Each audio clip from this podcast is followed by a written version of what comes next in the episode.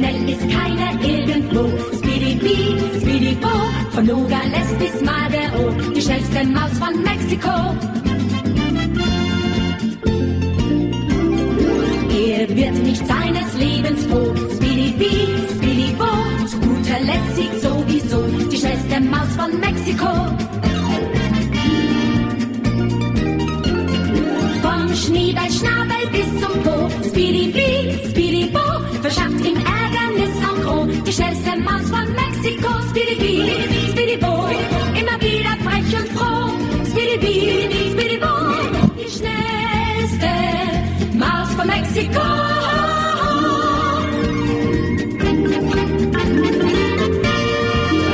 Príjemné poludne, milí poslucháči, pri mikrofone Veronika Moravcová a vy počúvate Hypisacký týždenník.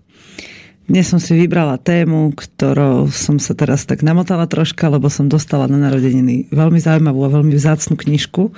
Volá sa Zelinkár a je to od Juraja Fandliho. Teraz sa milovníci konšpiračných teórií potešia, že vyťahujem takýchto starých autorov. Hoci určite tento autor zabrdal aj do všelijakých uh, takých systémových vecí, tak uh, napriek tomu som šťastná, že uh, dokázal aplikovať do praxe a použiť, predať, vytvoriť takéto knižky, ktoré majú pre mňa a pre mnohých ľudí, ktorí chcú žiť v súlade s prírodou, uh, takéto diela sú pre nás veľmi dôležité. No práve som si našla, čo ma celkom potešilo, že e, milý pán autor e, je na internete v, vo verziách, ktoré sú e, k dispozícii k prečítaniu. Teraz som vám chcela, lebo som nahnevaná, že som tú knižku zabudla doma, a som vám chcela z nej prečítať niečo, tak som si začala hľadať pomaličky na internete že či existuje aj v nejakej verzii, v ktorej by som vám ju mohla prečítať. A keď som konečne našla, tak som zistila, že je písaná tým starým jazykom, ktorý neviem, ako sa volá, ale vy niektorí určite budete vedieť. Ako sa písali voľa kedy tieto knižky. No ale každopádne sa môžeme o tom a o tej téme rozprávať aj, aj bez knižiek, ktoré som si tento raz nepripravila, ale ja ich určite raz donesiem, pretože keď som sa pripravovala na dnešnú tému, tak som si to všetko tak prichystala. A jak som si listovala v Zelinkárovi, tak som sa hrozne bavila na tom, až ma teraz lica bolia, ako mám v krči, keď sa vyškieram, pretože hrozne sa mi páčilo, ako v tej dobe používali slova na vyjadrenie niektorých uh, vecí, ktoré chceli pomenovať. Napríklad uh, keďže Zelinkár je kniha, kde sa uvádzajú e, prírodné spôsoby liečby rôznych druhov chorôb a takých tých vnútorných telesných neduhov, dokonca aj duševných, e, tak tam uvádza v tej, tom svojom starom jazyku, ktorý je len preložený do nám zrozumiteľného, napríklad liečbu hanebného tela, čo je vlastne liečba pohlavných orgánov, čo mi same prišlo samozrejme také celkom vtipné. A hovorím si, že OK, tak toto budem veľmi rada čítať svojim poslucháčom, ktorí sa chcú dozvedieť niečo o tom, ako naši predkovia v tým 1790 a podobných tých rokoch a ešte dávno predtým spisovali svoje vedomosti a poznatky, aby ich mohli predať a posunúť ďalej. Mm. Je veľmi krásne, že títo starí autory umelci, by som ich nazvala, písali s takým s takým zanietením o veciach, ktoré si možno aj mysleli, že v ktorých ľudia síce nutne potrebujú, ale že im nebudú venovať až takú pozornosť, alebo teda, že bude ťažké ich presadiť medzi taký obyčajný ľud. A konkrétne Fandli napísal štyri také celky, ktoré potom rozvinul aj v mnohých iných častiach a vydaniach a doplnkoch z tých známych teda tieto štyri, jeden sa volá o úhoroch a včelách, aj včelách a slovenský včelár. Čiže to je taký, tam sa zrejme píše najviac o, o tom zameraní konkrétnom. Potom pilný domajší a polný hospodár, to som sa mi tiež dostala nedávno e, pár úrivkov z toho do ruky a bola som veľmi fascinovaná tým, že ako tam presne popisuje to, čo vtedy vôbec nebolo zvykom. Hoci sa to potom prenieslo do ideológií družstiev, ale napríklad hygienu v maštaliach a v stodolách pri udržiavaní veľkých zvieracích chovov a podobne. Páči sa mi tam také úplne prosté a jednoduché myšlienky, kde v jednej takej krátkej vete píše, že radšej chorobe predchádza ti, ako potom neduch lieči ti. Takže a tam samozrejme rozvíja množstvo techník, ako mm, udržiavať prostredie zdravé pre zvieratá a podobne. Píše tam o spôsoboch siatia na pole a o sebestačnosti a o záhradách a som prekvapená, že ako decko vlastne, keď sme sa o týchto veciach učili, tak mi to nič nehovorilo, nikto mi to nevedel um, tak predostrieť, aby som bola um, fascinovaná tak, ako som teraz, keď tieto veci čítam. Samozrejme, asi by to bolo aj dosť ťažké, lebo vtedy sme boli takí dosť um, zameraní skôr na také svoje moderné veci, čo sú teraz asi všetky malé deti, alebo teda deti vôbec, ako tí dospievajúca tá mládež. No, ďalšou z knižiek, ktorú chcem aj dnes o nej teda chvíľu rozprávať, je Zelinkár. Tá knižka vznikla v 1793, čiže už je riadne staručka. No napriek tomu, no, možno sa už dnes, myslím, ani nevydávajú nové výtlačky. Môžem to pozrieť. Ale napriek tomu, že sa možno už dnes ani nevydávajú, tak tá kniha je stále v obehu. Ku mne sa nedávno dostala jeden, dostal jeden jej exemplár prostredníctvom môjho kamaráta, ktorý mi ju dal na narodeniny v takej peknej väzbe Pozerám, že tu je aha a dá sa. Nie, to sú... No, takže asi v antikvariátoch najskôr. A dokonca ale sú knihy Zelinkar, len sú veľmi drahé a sú v originálnych nejakých vydaniach a dajú sa kúpiť dokonca aj cez obyčajné obchodné internetové obchody. Mm, sú to knihy zelinkárske a je to Zelinkár od Juraja Fandliho a Tomáš Ton Soris Zdravá rada lekárska. Tak to som, o tom som ešte nepočula, je to aj dosť drahé, keď tak pozerám riadne, ale uh, No, zaujímavé, že vôbec takéto knihy dostať, kúpiť, tak to som prekvapená. Vidíte, to teraz som sa tým aj nezaoberala. No, ale dnešná téma je taká, chcem, aby bola praktická, nechcem sa zaoberať nejako veľmi, samozrejme, týmito, že prečo tu zaniklo a takéto veci, ale chcem sa rozprávať vyslovene o takých praktických veciach, čiže, mm, no poviem vám, čo sa nám stalo, však to ani, som ani nečakala, že vôbec niečo takéto sa môže ešte tento rok stať a zistila som to až pred pár týždňami, že bude mrznúť. No, hneď ako sme teda zistili, že začína mrznúť, tak sme si povedali, že to môže urobiť veľkú šarapatu v skleníku aj na poli. A začali sme sa tak oháňať okolo seba, že kde môžeme získať dobré rady, ako zabrániť tomu, aby nám ten mrazík zničil naše doterajšie úsilie ohľadne teda hospodárenia toho ročného. A okrem toho, že sme teda rýchlo dozazimovávali znova zvieratá a dali suché čisté podstielky všade, aby teda mali e, dobré prostredie, v ktorom sa môžu správne vyvíjať aj mladé, aj e, dobre prospievať staré kozy. Pridali sme nejaké príkrmy, čo je pre zvieratá veľmi dôležité, aby mali vyváženú strávu, pokiaľ e, sú na paši a sneží, tak je dobré, aby potom, keď sa vrátia z paše, mali dostatok e, doplnkového nejakého jadrového krmiva vo svojich e, krmidlách. Ale o tej záhradke ma dnes teda viacej zaujíma, chcem rozprávať.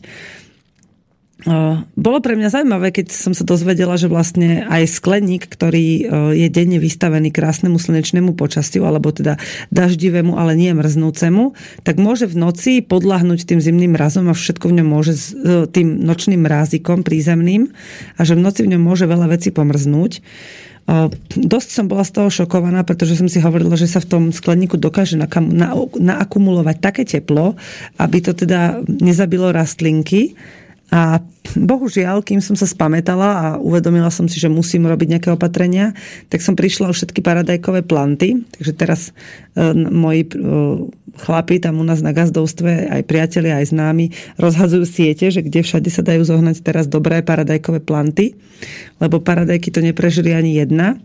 E, z ostatnej zeleniny sa troška ostali také oťapené cukety, a zo pár uhoriek, ale a jeden melón, jedna plantička melónu zdochla. Dúfam, že keď dneska prídem domov, tak po tomto nočnom mraze už to nie je také tragické, ako to bolo po tom prvom. Lebo u nás dokonca včera aj snežilo, takže a to sme kúsok od Bystrice, čiže si hovorím, že musíme si dávať veľký pozor na to. Neviem, aké, aké škody to nechá na poli, či bude ešte raz repa, alebo e, či neodumrel hrách, alebo či to neuškodilo jahodám, špenátu a rukole a podobne. No, o to všetko uvidíme postupne. Veď už v podstate aj rýbezle majú svoje strapčeky vonku, egreše majú svoje plody a tieto tie plodová, plodové ovocie kríčkové už bolo vlastne všetko vyhnané.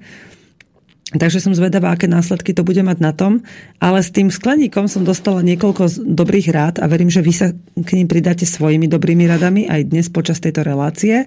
Povedala mi kamarátka, že je dobre zapáliť v skleníku sviečku na noc.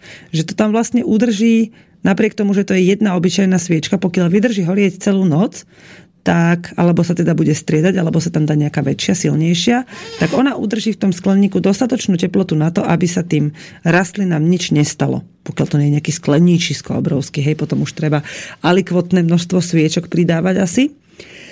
Ďalšou vecou, ktorú môžete urobiť je, čo sa robilo vraj vola, kedy je vydimovanie skleníkov. To znamená, že si založíte niekde ohník vonku alebo blízko pri skleníku, alebo ako horíte doma drevom kúrite, tak si vyberiete speci do starého hrnca určité množstvo uhlíkov a dáte ich do niektorého bodu skleníka tak, aby rovnomerne vyhrieval celý skleník až do rána.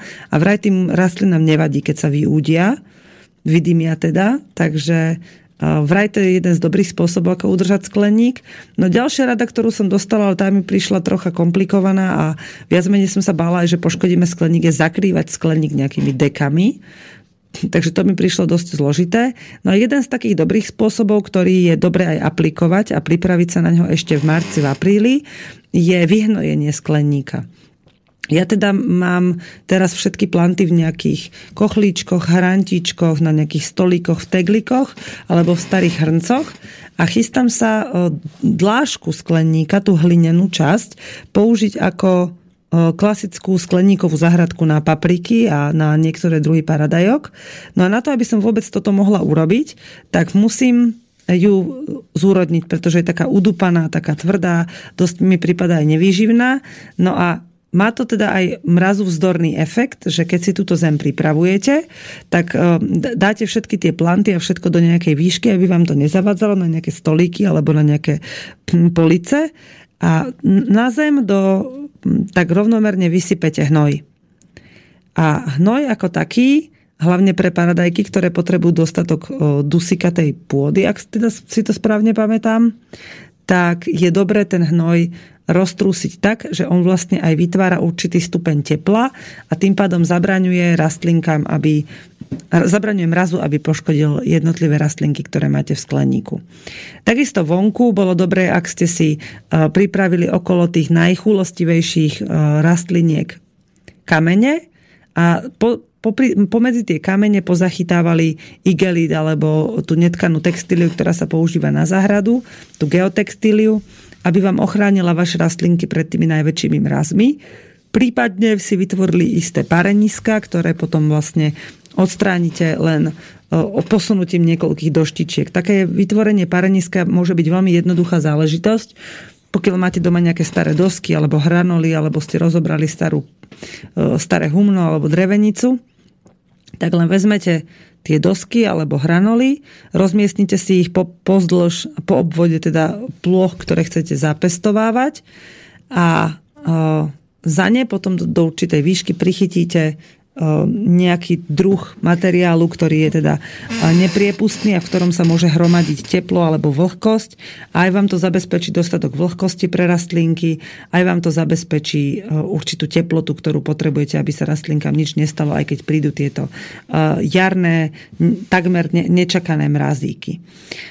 Dobre je to pre vymrazenie, čo sa týka praktického života hospodára pre vymrznutie, také posledný šok pre baktérie, ktoré môžu byť v chovných jednotkách, teda v nejakých budovách, alebo môžu byť priamo vo zvieratách. Teda ak sú vystavené určitému chladu, tak aj baktérie sa v nich pomalšie množia, tie parazity, čiže pre tých, ktorí ste ešte neodčervili, môže byť práve oteplenie po týchto mrazoch posledným momentom, kedy je dobré už mať všetky zvieratá odčervené a pripravené.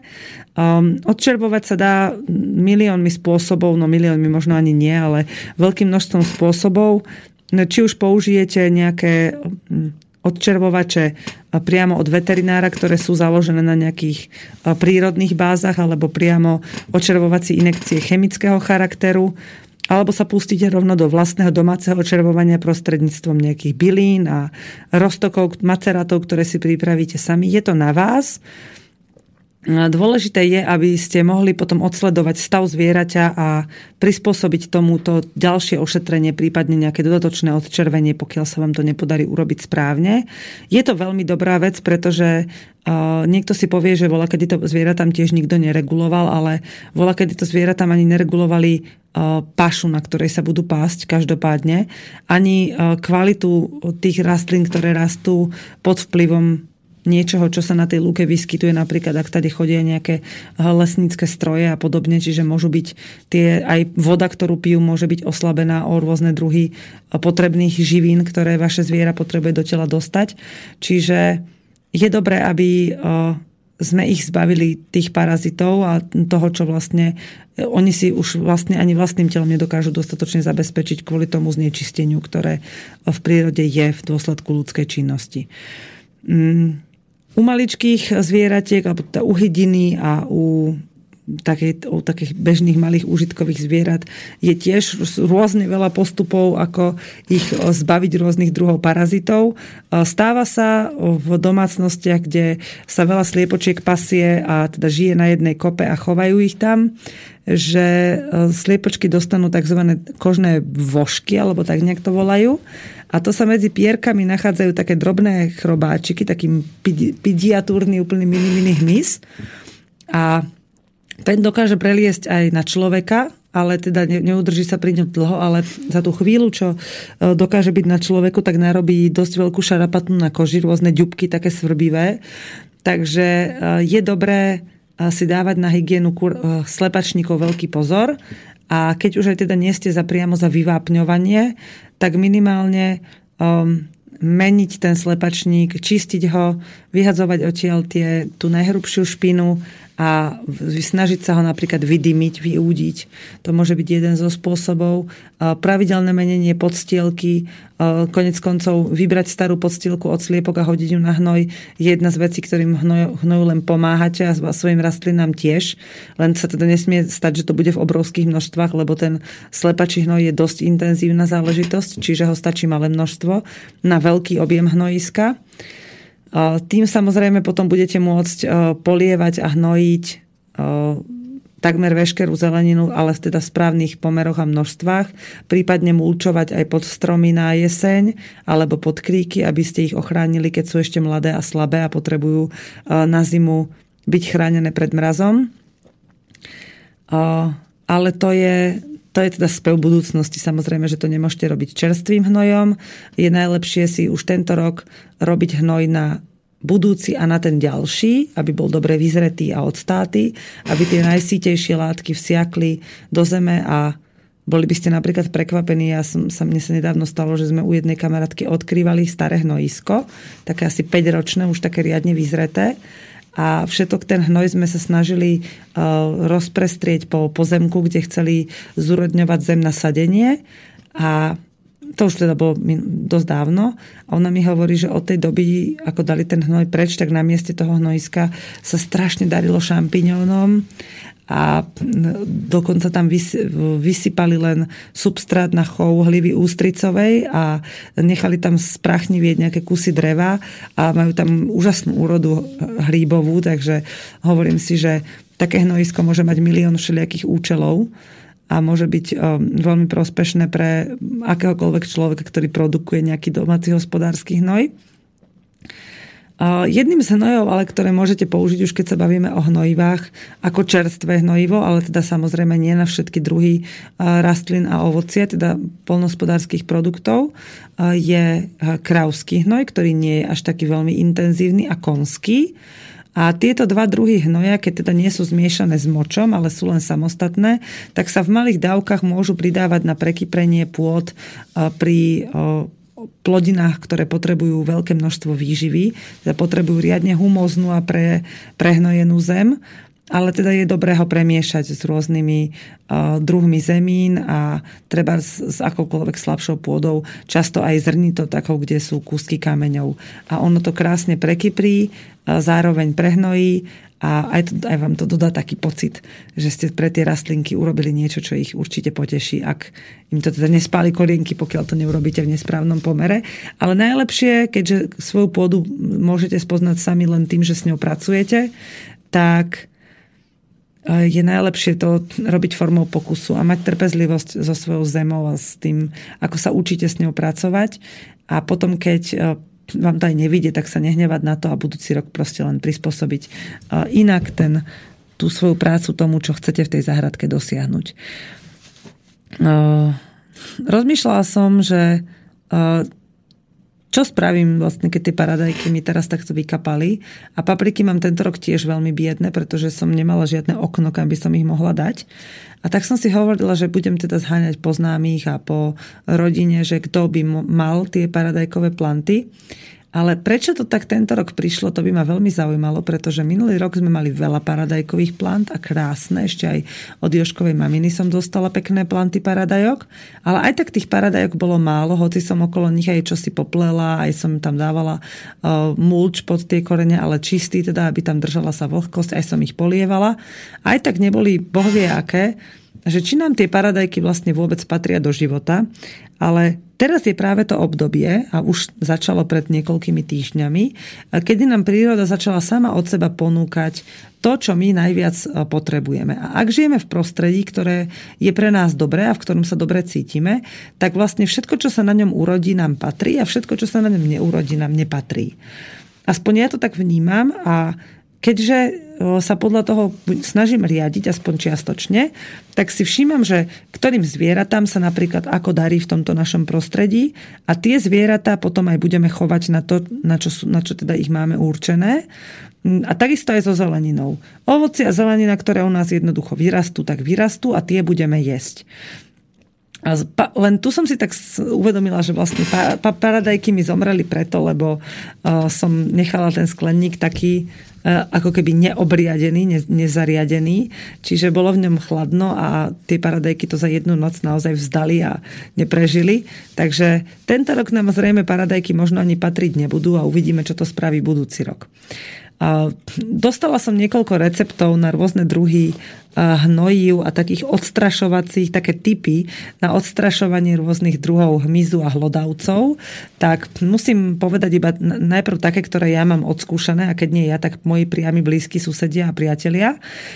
Plašiče proti hryzcom a krtom na, na solárny pohon sú veľmi účinnými prostriedkami v prvých rokoch, kedy začínate gazdovať na danom pozemku, lebo vtedy na to tie zvieratá, tie podzemné príšerky na to nie sú zvyknuté a je ľahké ich v tom prípade vypudiť práve takýmito plašicemi zariadeniami. No po dvoch, troch, štyroch rokoch si na to tie zvieratá tak zvyknú, že už ich potom takýmto spôsobom neodplašíte a treba hľadať nové spôsoby. Samozrejme, neexistuje prírodzený alebo taký čistý spôsob, ktorým by ste definitívne odstránili tieto, uh, tieto ne, neželané faktory zo svojho hospodárenia, pretože uh, to by ste museli použiť tie priemyselné výdobytky a rôznu techniku, aby ste sa zvierat zbavili a oni sú tam v podstate na niečo prospešné. Ja síce si teraz tak neviem celkom dobre vybaviť, že na čo by tak asi mohli byť prospešné okrem kyprenia zeme a žrania nejakých uh, láriov, ktoré sú v tej, v tej vrstve, v ktorej sa oni pohybujú zemskej. Ale uh, keď, keďže to chcete, ak to chcete robiť prírodným spôsobom, tak sa musíte zmieriť s ich prítomnosťou a napríklad moja suseda Katka vysieva kvôli týmto zvieratkám vždycky všetkého o čosi viacej, aby mala istotu, že jej zostane toľko, koľko potrebuje a že tie zvieratka sa uspokoja, nažerú sa a dajú ostatnej úrode pokoj. Ono to tak potom aj vychádza, že sa dostane do toho súladu s prírodou, pretože tak ako my ľudia sa snažíme využiť všetko, čo nám dáva príroda, tak aj tie živočíchy, ktoré už žijú s nami v kontakte, tak sa snažia využiť všetko, čo im dávame my. Ja som si napríklad všimla, sa musím pochváliť, že sme si zadovážili včely a spolu s ostatnými lazníkmi, ktorí tam ako sme v priateľskom vzťahu, tak máme teraz také spoločné uh, včelie rodiny. A veľmi zaujímavé pre mňa bolo, keď som zbadala zrazu, že v súdoch a vo všetkých nádobách na vodu uh, niekto tam nahádzal drievka. Také kúsky konárikov a drevečiek a všeličoho. A hovorím, na čo tam hádžete ten bordel, veď mne sa to všetko všetky naberá do okrhly. A potom za mnou prišiel kamarát, ktorý má tie včely hlav, na, ako hlavný včelár, ich má na starosti u nás, lebo im najviac rozumie a má všetku tú techniku a povedal, že to je pre včielky, aby sa neutopili. Že keď budú smedné, tak môžu si priletieť, sadnúť na to drevko a napiť sa, osviežiť sa vodičkou. No a ja som to vôbec nevedela a potom som to tak začala pozorovať, že ako tie včely sa prispôsobili životu s človekom, že našli vodné zdroje a zároveň sú ešte príliš E, dôverčivé k prírode, ktorú my sme sa teda snažili nahradiť tými sudmi a podobnými vecami, že oni si neuvedomia, že môžu sa utopiť a nakoniec v tej vode skončí množstvo mŕtvych včielok. Takže pre nás aj pre nášho suseda vlastne teraz máme takéto záchranné bojky pre včielky, ktoré žijú v blízkosti nášho gazdovstva. Čo je pre mňa trocha smutné, keď som si všimla, e, keď prechádzam popri cestách, že najviac tých kočovných vozov so včelami momentálne je zaparkovaných e, pri repkových poliach, čo vlastne prináša obrovský zisk včelárom, ale zároveň e, to prináša aj mm, uh, úbytok kvalitného medu, pretože ja považujem repkový med za jeden z najmenej zdravých medov na vôbec na trhu. A včeličky sú, my sme nedávno pozerali s deťmi taký film, bola sa to, že Pán včielka, taká rozprávka. A tam bolo veľmi zvláštne ukázané, že ako vlastne my ľudia zneužívame jednotlivé živočišné druhy, tam bolo teda konkrétne hovorené o včelách, ale že aké by bolo fajn, keby sme dokázali s nimi žiť v súlade a používať len toľko, aby sme im neškodili. Takže ja som si to tak teraz dala dokopy aj s tými včelami, aj s našimi kozami, aj s prasatami a so sliepkami a so všetkým a hovorím si, že jak som sa strašne snažila kopírovať tie pekné vzory, ktoré sa mi páčili e, z rôznych fariem a hospodárstiev a rodinných gazdovstiev, ktoré som navštívila, tak si hovorím, že kašlem na to a budem sa riadiť len tým, čo ja vo svojom priestore dokážem zabezpečiť tak, aby hlavne tie zvieratá mali všetko, čo potrebujú, aby boli šťastné a spokojné, aby nám prinášali to, čo skutočne nám priniesť môžu a nič viac ani menej. Takže e, keď mám, mám teraz 13 sliepok a nehnevám sa, keď mám len 4 vajíčka, čo sa mi zatiaľ už teraz nestáva, keď je takéto teplejšie počasie. Dokonca ani keď začalo mrznúť, tak sme nemali menej ako 8, za čo som našim sliepočkám veľmi vďačná, ale nesnažím sa ich nejakým špeciálnym krmivom prinútiť k tomu. Dávam im to, čo mám a púšťam ich von, aby si same vyberali to, čo chcú. Dôležité podľa mňa je, aby všetky sliepočky v každom jednom gazdovskom dvorčeku a v každej jednej rodinke mali možnosť sa pobehať, poprechádzať, aby sa mohli natiahnuť krídla, lahnúť si do tieňa, do prachu, aby sa mohli vyvetrať, aby mohli mať, sa naďobať toho zeleného, aby mali skrátka prístup k takému, takému slobodnému výberu, že čo si vlastne chcú sami dať. A potom aj to vajíčko bude mať o mnoho inú hodnotu. A takto je to so všetkými zvieratami a vôbec podľa mňa aj s rastlinami, ktoré doma niekto pestuje a so zvieratkami, ktoré chová. Chcem sa dneska ešte troška porozprávať o gazdovstvách a o psoch, ale najprv vám pustím pesničku, bude to taká reská, pesnička, ktorá vás možno navnadí doma sa potešiť za svojou polovičkou.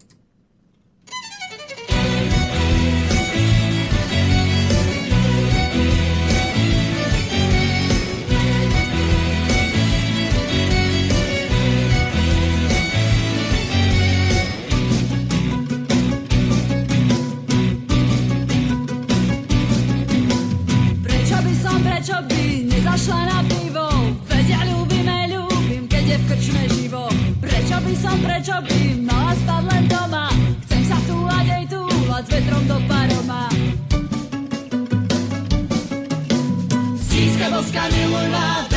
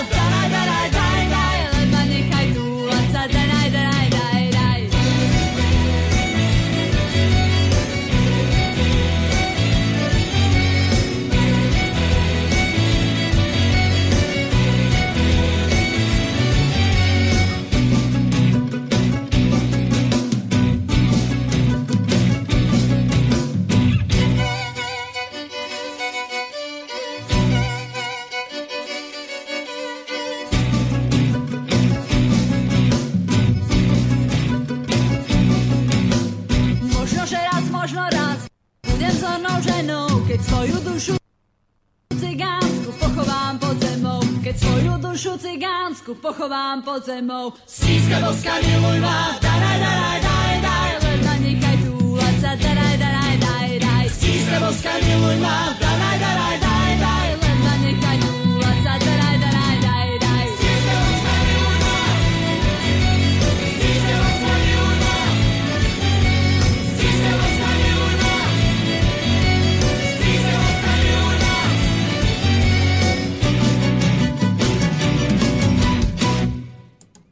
Mi sa páčilo, ak tam tak, tak rozverne, ako taká drzá pubertečka povedala, nechaj ma. A ono to deti často používajú toto, tento, toto slovné spojenie nechaj ma, aby tým vlastne ochránili samých seba, že ja chcem robiť niečo, čo ty mi chceš zakázať a prečo mi to chceš zakazovať. No, mám rada tieto také, také pololudovky, také novotvarové a mm, páči sa mi, keď eh, si ľudia vedia sami seba zastať. A teraz ma to napadlo v súvislosti s tými psami, že mm, stáva sa nám, a verím, že sa to stáva mnohým, ktorí ch- chcú nechávať zvieratám určitý druh slobody. My máme takých psíkov, ktorých máme naučených, že, teda, o ktorých vieme, o ktorých máme nacítených, že tí psíkovia nikomu neublížia. Samozrejme, že v ohrození života, keď im niekto siahne na ich strachy, na ich e, pudy, tak by určite sa zachovali ako zvieratá, že by sa snažili svoj život ochrániť. Ale v bežných situáciách keď im nikto ne, ne, sa nehrozí niečím, tak, by, tak oni len tak prídu, očuchajú, treba, keď tam je niečo dobrého, tak to zožerú a, a idú zase ďalej, skúmajú v tej prírode. A samozrejme sa vždy vrátia domov, kde ochraňujú naše príbytky, kde ten väčší psíček sa stal takým našim pastieckým psom, že pomáha zaháňať kozy a keď treba, tak pomáha zaháňať aj sliepky, aj prasatá, niekedy aj deti. Deti si ho berú, keď idú niekam na takú akože strašidelnejšiu cestu, keď sa potrebujú dostať treba sa za dažďa k susedom, tak sa im tak zdá, že by potrebovali so sebou nejakú ochranu, tak si berú tohto väčšieho psa, vtedy sa cítia bezpečí. No a ľudia, ktorí žijú na tom laze popri nás, ale nie sú našimi priateľmi, ani sa nechcú s nami skamarátiť, lebo majú také iné predstavy o živote, tak si proste povedali, že také psy, ktoré nie sú priviazané na reťazi, že musia zákonite byť e, otravné a že ich tam nikto nechce mať. No a toto je asi taký, taký fenomén dnešnej doby, že sme sa rozhodli si oklieštiť tie živočišné druhy a prispôsobiť si ich našim pomerom, našim podmienkam a nepýtať sa ich na názor ani nepozerať na to, čo oni skutočne potrebujú. Samozrejme, že im ich nakrmia všetci, aj keď ich majú na tých reťaziach a dajú im vodu, ale ale tým tá ich starostlivosť končí a väčšinou e, tie výčitky svedomia majiteľov počase skončia tiež, pretože si povedia, a však pozri, ten pes tu už je rok, dva priviazaný na tej reťazi a stále žije, tak čo by som sa ja trápil s tým, že ako sa má a či mu niečo náhodou nechýba. A taký pes dosť veľa si vytrpí a bohužiaľ si vytrpia aj ľudia, ktorí okolo takého psa žijú. Mm, My máme nálaze jedných takých susedov, ktorí majú psa neustále na reťazia dosť veľkého psa. Púšťajú ho možno tak raz za dva týždne na hodinku, alebo aj to je veľa, toho majú stále pri sebe na vodítku väčšinou. A ten pes stále breše na všetko. Keď sa pohne čokoľvek, tak on proste breše. A suseda sa nahnevala a povedala, že môj pes kvôli vám stále breše, mne sa nepáči, že máte tak blízko pri našom pozemku niečo. Ale pritom ten pozemok ich niekde končí, začína iný, kde už oni nemajú právo do toho zasahovať, pokiaľ ich to vyslovene neohrozuje. A ten ich pes skutočne vydáva nepríjemné zvuky, ale vydáva nepríjemné zvuky pre každého, kto to počuje. Pretože mne napríklad trhá uši, keď ho stále počujem ako vreští, len preto, že z diaľky vidí naše psy ako slobodne behajú a chcel by behať s nimi, že im to závidí. No a Teraz mňa napadla taká otázka, keď sme, keď sme sa minule aj rozprávali s mojimi známymi o zvieratách a vôbec o zotročovaní si tých živočišných druhov, že čo je, čo je podľa systému, alebo nie podľa systému, ale čo je podľa e, ľudského vnímania správnejšie, že či toho psa mať slobodne pusteného a tým obmedzovať ľudí, alebo mať psa zaviazaného a tým um, obmedzovať toho psa. A ja som si tak povedala pre seba, že um, som sa rozhodla, že budem radšej obmedzovať ľudí, a že oni sa s tým vlastne vysporiadajú po svojom a na základe svojho svedomia budú aj konať. Dokonca nám jeden pán prišiel a povedal, že ak váš pes bude štekať na moje ovce, tak ho zastrelím. A tie ovce, keď som sa tam bola pozrieť, tak nevyzerali nejako veľmi vystrašené z toho psa, proste ho iba zaregistrovali, lebo psi štekajú furt. Zaregistrovali ho, on si ich tak obehol, lebo ich chcel zaháňať zistil, že tam neúspeje, lebo boli za elektrickým oplotkom, tak utekal naspäť domov. Ale ten pán, ktorému vadí, že by s jeho ovcami mal manipulovať niekto iný ako on, tak e, sa rozhodol, že sa na, bude radšej vyhrážať a toho psa dá zastreliť, ako by sa mal zmieriť s tým, že nie je úplným vládcom nad svojim ovčím stádom takýchto polemík susedských a všelijakých iných okolo hospodárenia sa vedú neustále denne kvanta a mne to niekedy príde také smiešne, keď napríklad niekto príde k nám a povie, že mali by ste počúvať svojich starších susedov, ktorí už majú s gazdovaním skúsenosti a vedia, ako to robiť správne. A ja som sa teda raz vybrala za týmito susedmi, že sa teda popýtam, ako to, ako to robiť správne a oni mi povedali, že nie je správne, keď kozičky pasiete, kde sa im len zachce. Vy by ste ich mali mať v maštali, aby nikoho neotravovali, aby nikde nesrali a nič neobhrízali. No a keď som im teda povedala, že tie lúky a pasienky, na ktorých pasieme, že to sú lúky a pasienky, ktoré nikto na nič iné nevyužíva a že v žiadnom prípade nechceme zasahovať do niečích súkromných pozemkov, ktoré by sme mohli tým poškodiť, tak oni povedali, ale to je jedno, vy raz ich možno niekto bude používať a potom sú tam tie kríky ohrízené. No, takže vlastne tí starí ľudia niek väčšinou už boli tak nastavení sa báť um, zasahovať do prírody uh, niečím takým prírodzeným, ako je, keď že zviera spása určité druhy rastlín, že radšej zvieratá pozatvárali do betónových maštalí, kde ich udržiavali um, tým spôsobom, ktoré potom popísal ten Juraj Fandli uh, aj v tom pilnom domajšom a polnom hospodárovi. A pretože bolo asi jednoduchšie, a, a stále to je jednoduchšie, ich mať na očiach pod kontrolou a manipulovať s nimi spôsobom, ktorý je dostatočne efektívny pre človeka, bez ohľadu na to, či uh, to zviera potom má vôbec nejaký život alebo nemá. Ja sa musím priznať, a možno, že to bude pre niekoho také, že až extrémne, ale pre mňa je teraz tak veľmi, keď som sa do toho dokázala naozaj plnohodnotne vžiť a, a prijať to v sebe, že som ten väzniteľ tých zvierat, že pre mňa je tak ťažké a náročné psychicky vôbec tie zvieratá väzniť kvôli tomu, aby som z nich niečo mala, že mm, nedokážem vypiť ani mlieko kozacie.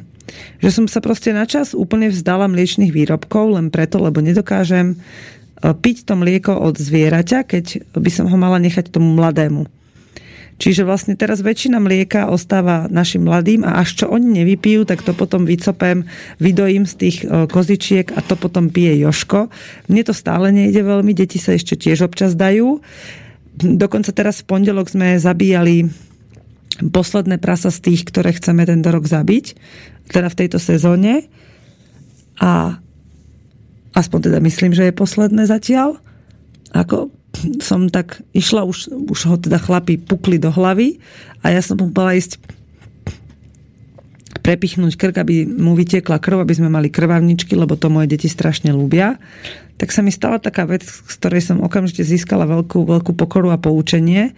Keď som sa blížila s tým nožom ku krku toho prasaťa, tak jednému z mojich kamarátov, ktorý držal to prasa v takom mesiarskom oku, mu vyletela tá, taká veľká tyčka kovová z ruky, na ktorú bolo to oko napojené.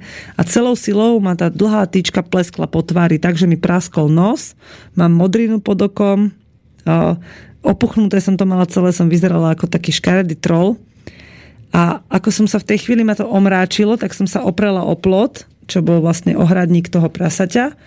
Pustila som sa do plaču, lebo ma to hrozne bolelo a zároveň som sa musela smiať, lebo mňa to tak osviežilo, že čo ja vlastne, prečo to prasa chcem zabíjať, keď z neho ja budem mať meso a to prasa vlastne, aj keď malo dobrý život, tak z neho nebude nič, že sa priznám, že do dnešného dňa som, inokedy, keď sme zabíjali ešte v zime, tak som proste urobila veľkú zabíjačku, zavolala všetkých, narobila výrobky a všetko. Ale no teraz som z toho prasaťa asi desatinu alebo možno aj menej ochutnala z toho, čo som predtým bola schopná počas zabíjačky zjesť za jeden deň. A to už je teda 5 dní pomaly, 4 dní odtedy, čo sme to prasa zabíjali a ešte len postupne sa donúcujem k tomu, aby nevyšlo na vnívoč a už keď je teda mŕtve, tak tie e, kusy mesa pozavárať, upraviť a dať ich do takej formy, aby e, mali nejaký úžitok pre nás, keď už sme sa s tým toľko narobili.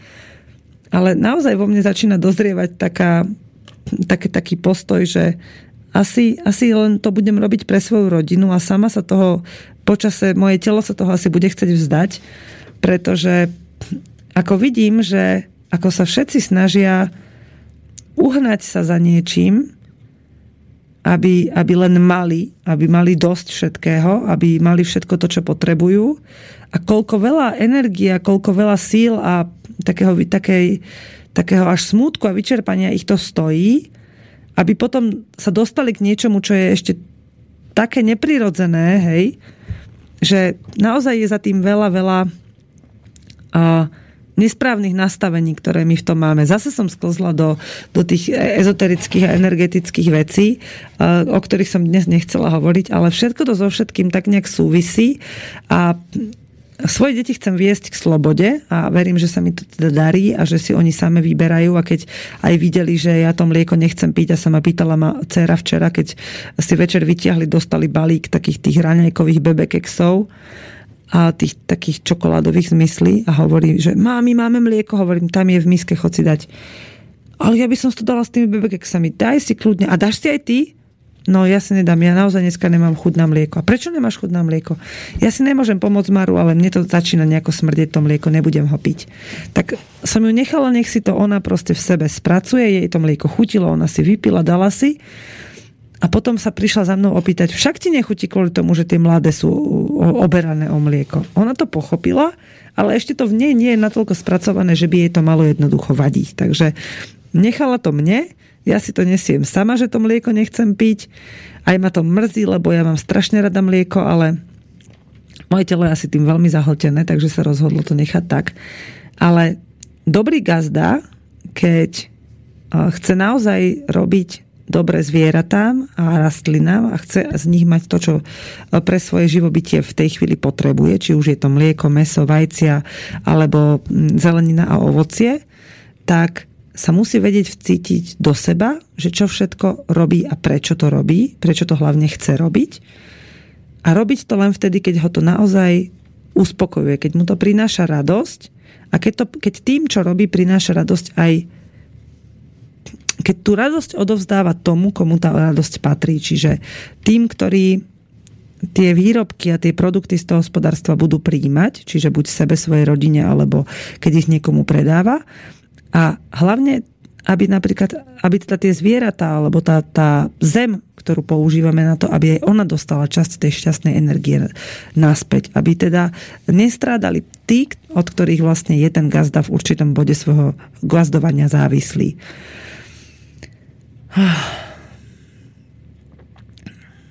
Pustím vám pesničku, lebo si chcem premyslieť, že som naozaj tak sklzla z toho praktického do toho zase ezoterického ale tak mám nejaké pesničky prichystané, takže mi to až tak nevadí a dúfam, že to nebude vadiť vám. A pustíme si takú tú moju starú odrhovačku, ktorú ste už miliónkrát počuli a je to od kapely Hrdza. Tu ste počúvali pred chvíľou a táto sa volá Na horách býva. Na horách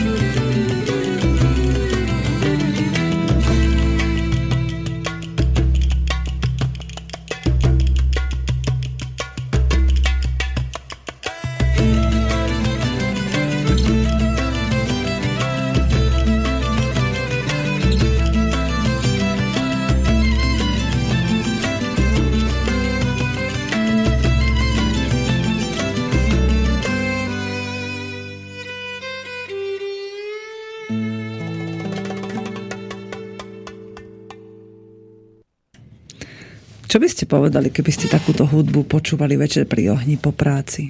Že by si vaši priatelia a vaši spolugazdovníci tak sadli večer k nejakému ohňu, čo by chlapi len tak spontánne pripravili. Ženy by tam poznášali to, čo cez deň navarili.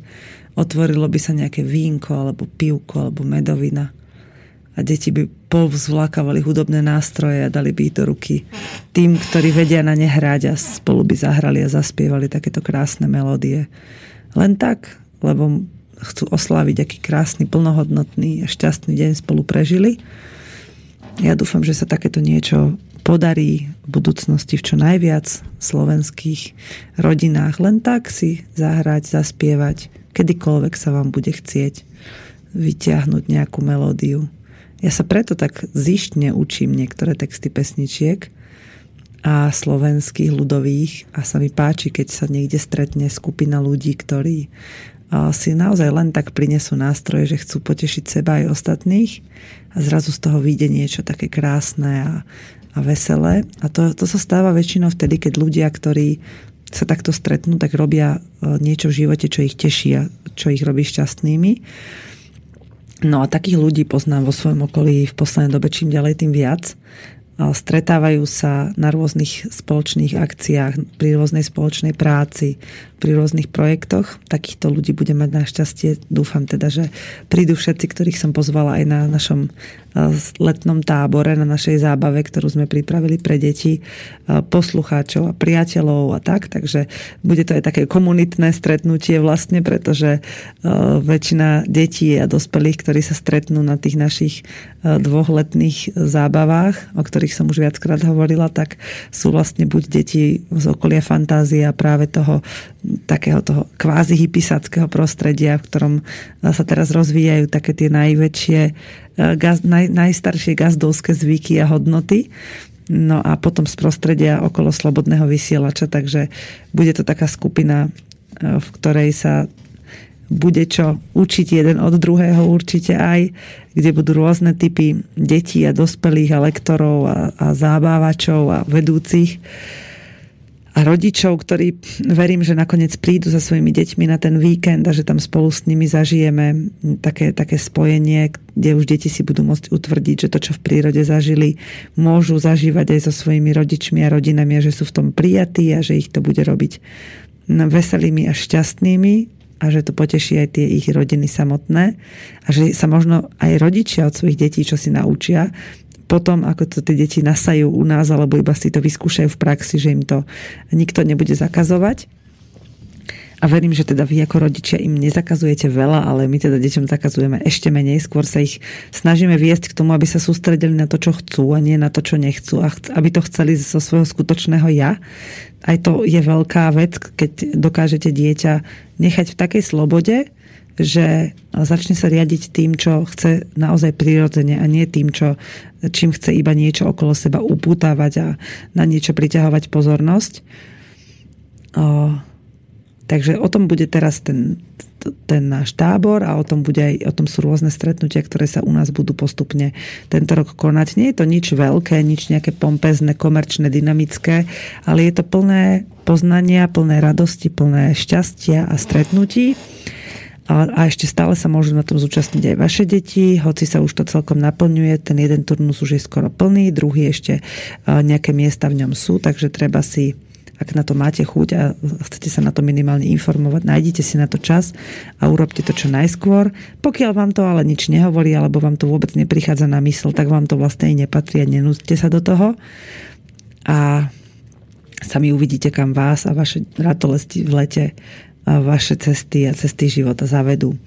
Okrem toho vás môžu zaviesť nielen na to podujatie, ktoré som už spomínala, ale som hovorila dnes ráno v relácii 2 hodiny pre maminy a myslím, že to dušky aj e, často bude opakovať v rádiu, ale ja to teraz pustím. Ja som si to našla dokonca a dúfam, že to už funguje. Keď nie, tak teraz sa zasmejem, ale možno, že to aj funguje taká upútavka, tak ju skúsim pustiť.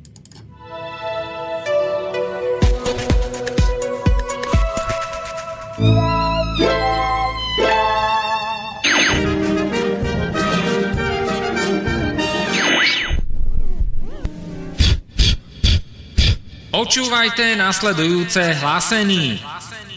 Keďže moja stará odchádza na lečení pohybových partí a nebude ma mať kto ze sekerou po dvore nahánať, keď idem na drúzganý zešenku, rozhodol som sa spoločne s naším klubom slobodných vysielateľov usporádať jarnú gulášovku.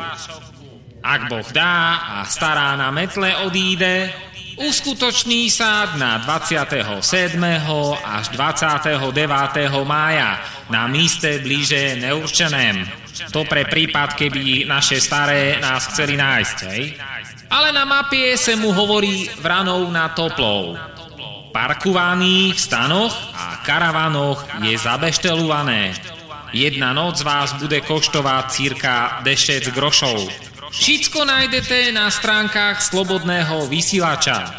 Opakovať nebudem, idem si radšej načapúvať jedno orosené. Agneša, zavri obok. Nemusí každý očuť moje grgány do vetra.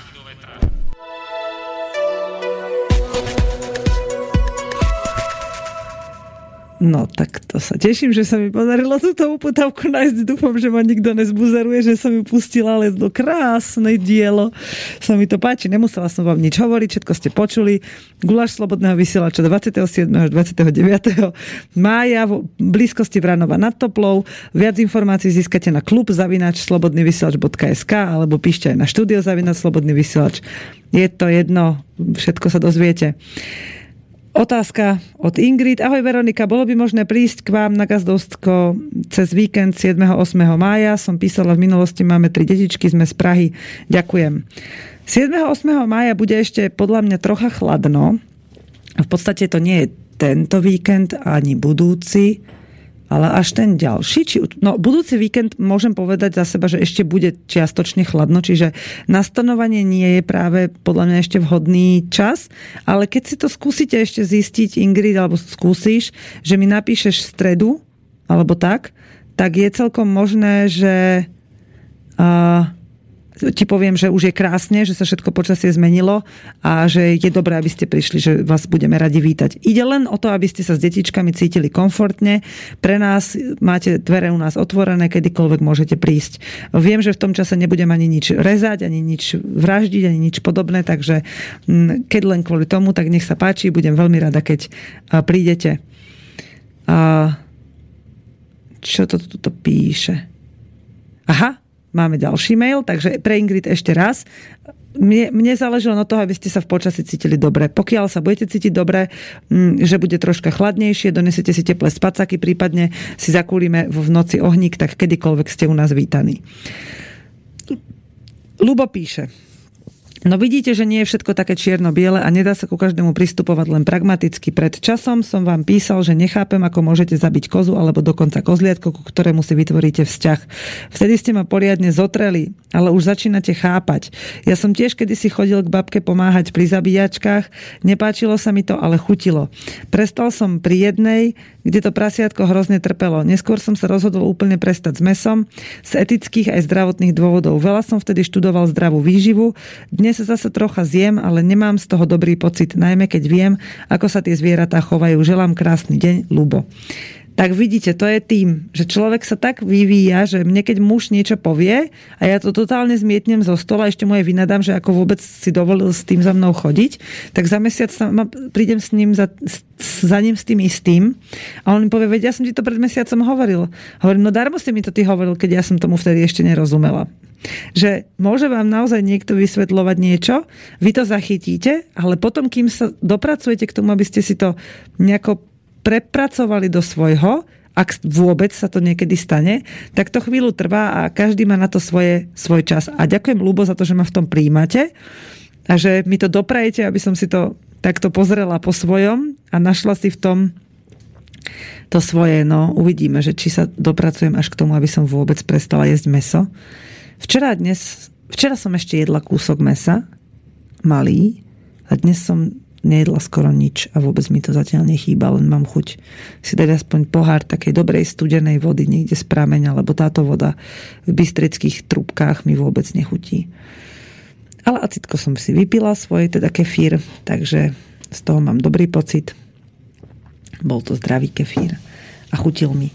A vám prajem, aby vám všetko v živote chutilo a to, čo nechutí, tak to proste nepríjmajte. Či už sú to pocity, alebo príkazy, alebo čokoľvek, čo si myslíte, že vám do života v jednej chvíli patrí, alebo nepatrí. Ďalšie maily, ktoré prišli, sú už nie určené mne, takže ich vypínam, pozriem sa ešte na svoj súkromný mail, či sa tam náhodou niečo neobjavilo, ale neobjavilo, takže maily, ktoré ste mi poslali do súkromnej pošty a vyslovene ste napísali, že sa týkajú uh, našej komunikácie, na tie vám odpíšem dnes, keď prídem po obede odtiaľ do školy kde teda si idem vyzdvihnúť svoje deti, tam bude mať chvíľu čas na písanie. Vám prajem krásny deň, verím, že ho prežijete najlepšie ako chcete a najlepšie ako viete. Nie najlepšie ako sa dá, lebo to by ste často robili aj veci sami proti sebe. Majte sa krásne a počúvajte Slobodný vysielač. Čauko.